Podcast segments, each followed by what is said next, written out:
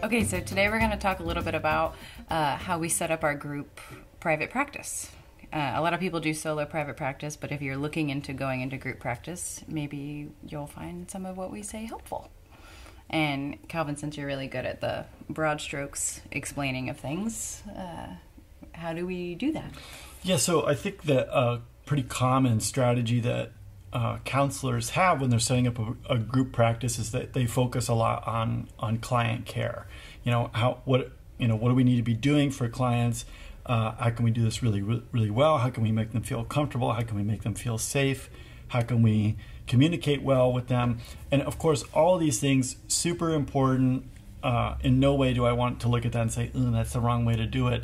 It's more that um, one of the things that we noticed with the counselors uh, who work with us and some who have worked with us in the past is that they really just dispositionally that's what they want to do. They want to be professional. They want to help people feel safe. They want them to help them feel comfortable.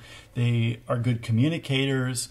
And so um, you know we could spend our time as business owners we could spend all that time focusing on trying to stir our counselors up to do what they would already do if we just left them to their own devices. Or, and this is the strategy that we've taken, is that we're aware that what often gets in the way of things like professionalism or helping clients optimally is that the counselors themselves are not flourishing.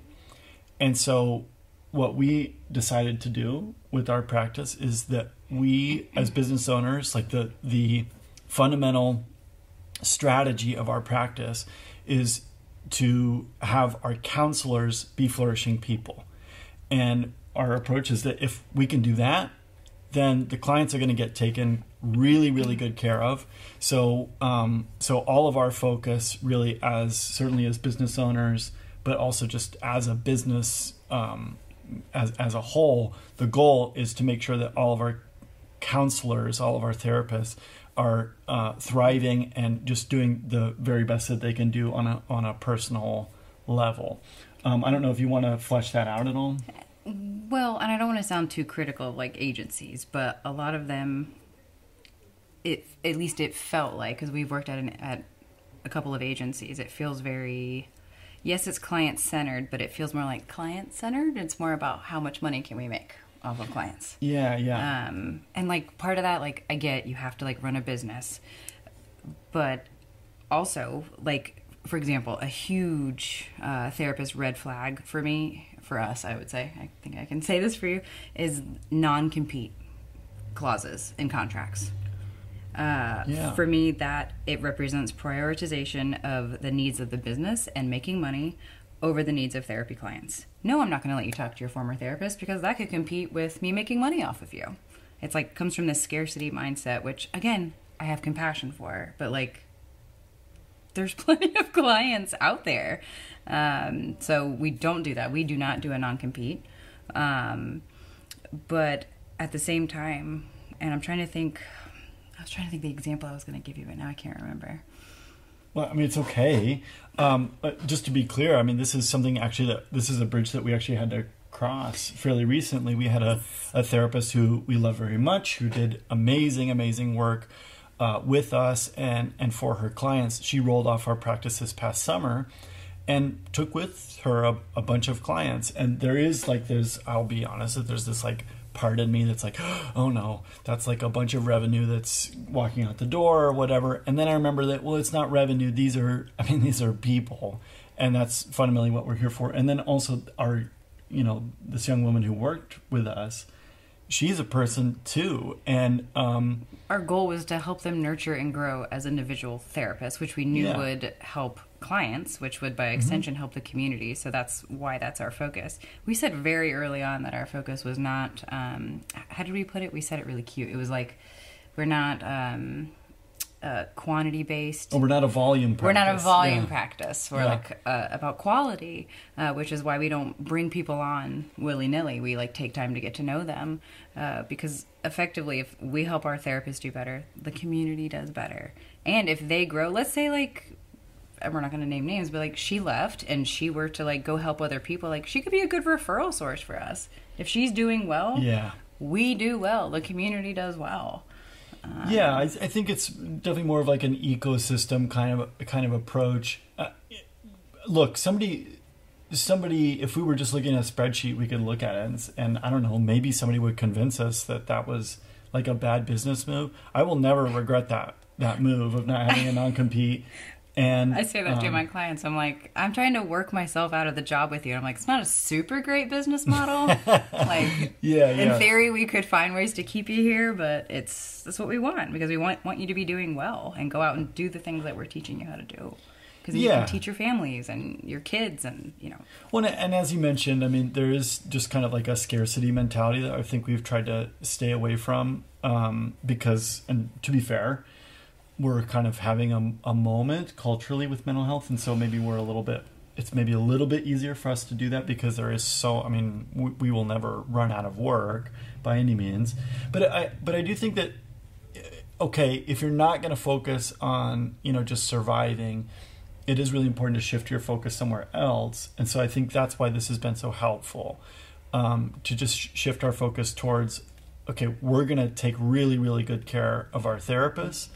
And uh, I don't know if there's some things that come to mind, like what that would look like, or some things that we've noticed that actually do help therapists.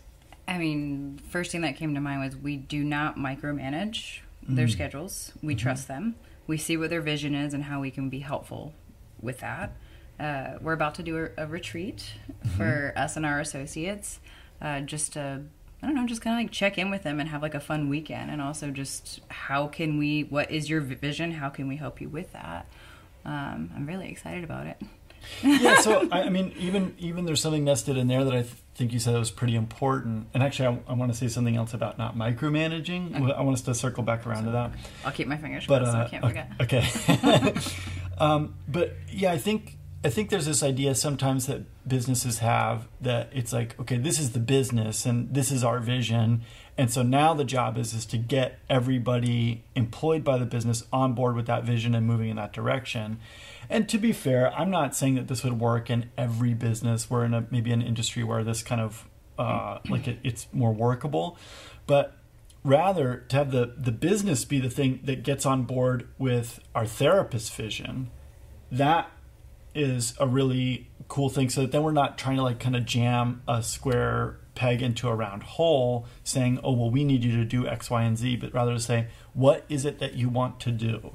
And yeah, if somebody wants to like they want to perfect, you know, pizza or something like that, like maybe like I don't, we'll, we will help them find a different job, you know, with no bridges burned or anything. Like that's not within the purview of what our business hmm. does. Now we have a resource for great pizza. Yeah, it's okay, right? Then we then we've got a good pizza place to go to. But but in the you know anything that's really within the purview of just our field and like what we're what we're trained to do, we want to be that we want to show up for our therapists to be there for them to figure out what we can do. How can we resource them? How can we fund them? How can we you know you've got a passion project that you want to do and and shoot it's not going to make any revenue but it's let's say within the realm of manageable financially for us to fund it and um and this is going to be something that's life-giving to you and give you a sense that you're contributing in a way that matters oh my gosh, like let's do that because now you're going to be flourishing. And then you know what's going to happen? Your clients are going to come in, they're going to get really, really excellent mental health care because they're getting it from somebody who is healthy, who is flourishing. And then here's what happens where do we get most of our business now as a practice? Word of mouth, All of it's word of mouth. Um, which may- we which we love. I mean, maybe like what fifteen percent is psychology today, or, yeah, or whatever. something like that. But uh, the, so much of the, uh, and I always find this that the clients who come to me from a word of mouth referral, they have a level of buy-in on session one that also improves the. Yeah. It's not that. There's like a baseline of trust there. Yeah, it's not that we're trying to rush anything, but there does seem to be a higher efficiency of the of the work when you get that initial buy-in straight away because somebody said, "Oh, I've got this great therapist. You need to go see this therapist," and and then they come in with a level of confidence and um, so that's yeah, yeah, Hope, yeah. yeah. Yeah. I think another thing we do is we pay our therapists a very livable wage. Oh yeah, well, Like- still, like- yeah. Say like- more about this. Like we can't pay them a non-livable wage, and we can. I'm happy to share the percentages we do. I think it's healthy. Sure, I don't. I'm not Um, worried about that. But like, we can't expect them to do killer work if we're not paying them to live. like that doesn't like make Yeah. any sense. If they're worrying about the bills, they're not going to be able to do really good quality care. Um, but yeah, our initial and people have the opportunity to work up to what we are. Like it's an opportunity for everybody.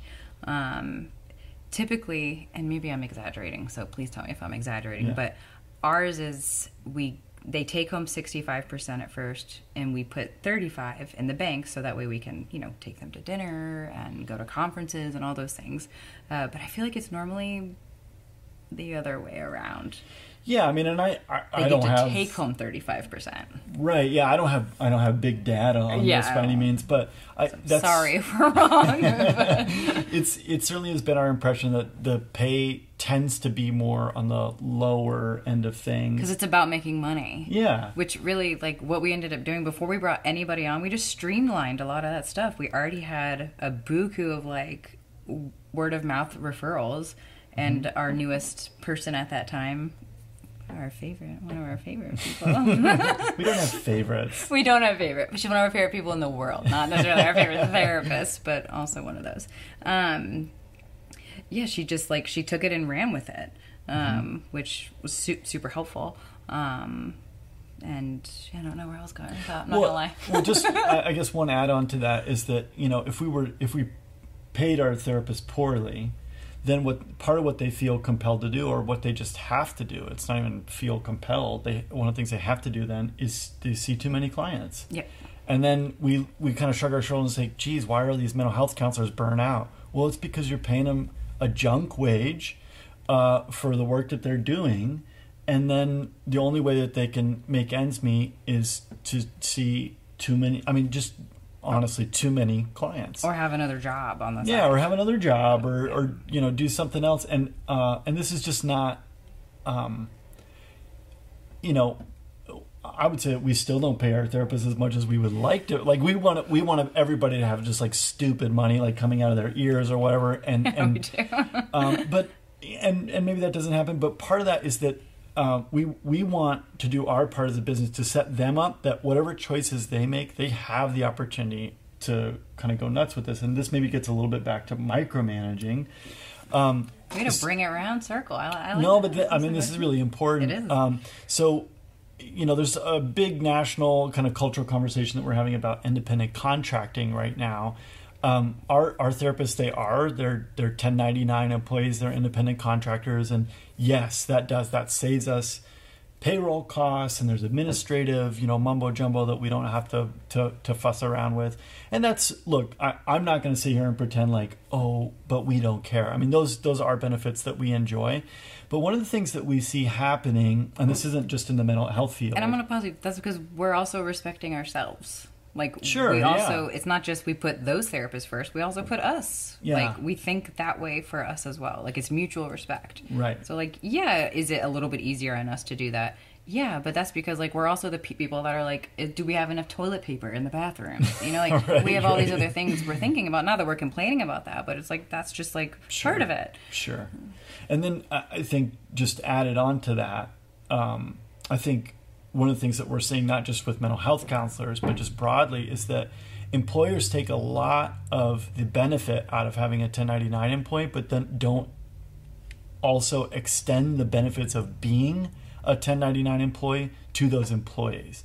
So, an example would be that, I mean, if you read the I'm not a lawyer, okay, don't take this as legal advice, whatever, we'll put some, you know, little asterisk. l- disclaimer in the description. But um, I mean, if you read the federal law on what an employer is allowed to do for a 1099 employee, like there's not much. Like I mean, you there's a lot of stipulations about how much you can control their schedule and just like the daily functions of what they do. Um, you just you can't uh, just really legally you can't be in there micromanaging folks. Um, like we don't tell our counselors what they have to charge for a session. They get to set their own rate. We will make suggestions. We will help crunch numbers. I will put together a spreadsheet for our therapist to see. Okay, this is what maybe projected earnings would look like or something.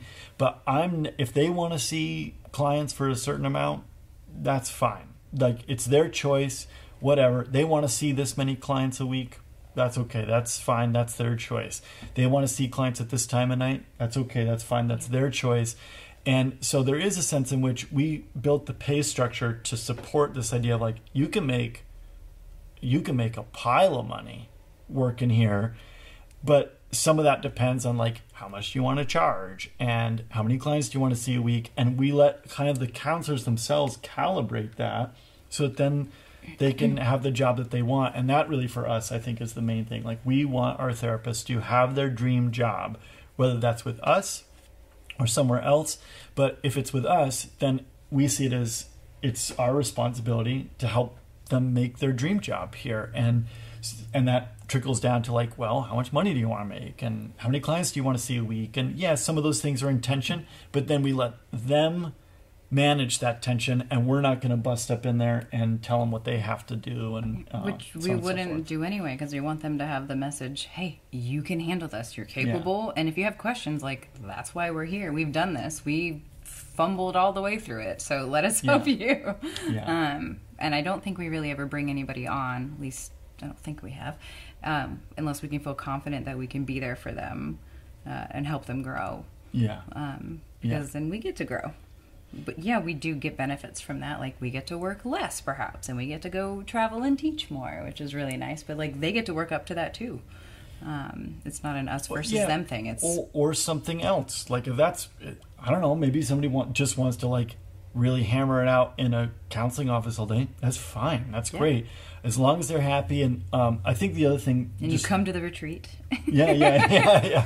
I, I, I think that maybe the only other thing that I would add, um, and then maybe we'll we'll wrap it up, but um, is just that this is like an ongoing thing for us. I know that for you and I both, our vision of what we want work to be and what even a dream job is for us, that that changes and transforms and uh, and morphs over time, and that's I look at that as a sign of health. And so what we don't want to do is get this idea of okay, well we hired this person, here's what their dream job is, and so now we're just locked in on that, and for the next ten years, that's what we're going to be working on. It's more a hey, are you? What do you need? How's it going? Um, what's not going well? What is going well? Is there something that you want to do? Is there something that's occurred to you that you want to be pursuing and to have those be regular conversations? That's part of why we're having this uh, retreat in what, like a couple weekends or something, something like that. Something like that. Three, I don't Three- know, whatever two, three. We'll be there. We Yeah. just- I don't know. So uh, yeah, I think these are just some some thoughts that we wanted to pass along. Again, we don't ever claim to have a monopoly on thought, or what. I'm sure that there's some accountant or, or financial person looking at this just saying, "Oh my gosh, these idiot business people." No, people have told us they think we're wacko cracko for we- running our business this way, and even our informed We start gonna do it. Even infor- our informed consent. Yeah, yeah. We're Which like, we'll we- do a video on that sometime, but Yeah. you know. But I don't think we're wacko. Me either. I'm I'm happy with what we're doing, and so it's something we wanted to pass on. You can laugh at us, mock us, you know, do whatever you want to do. But um, Or ask us questions. yeah, that too. That too. We'll always put the, the contact us link in the in the video. So thanks for being with us. Thanks for listening. Bye.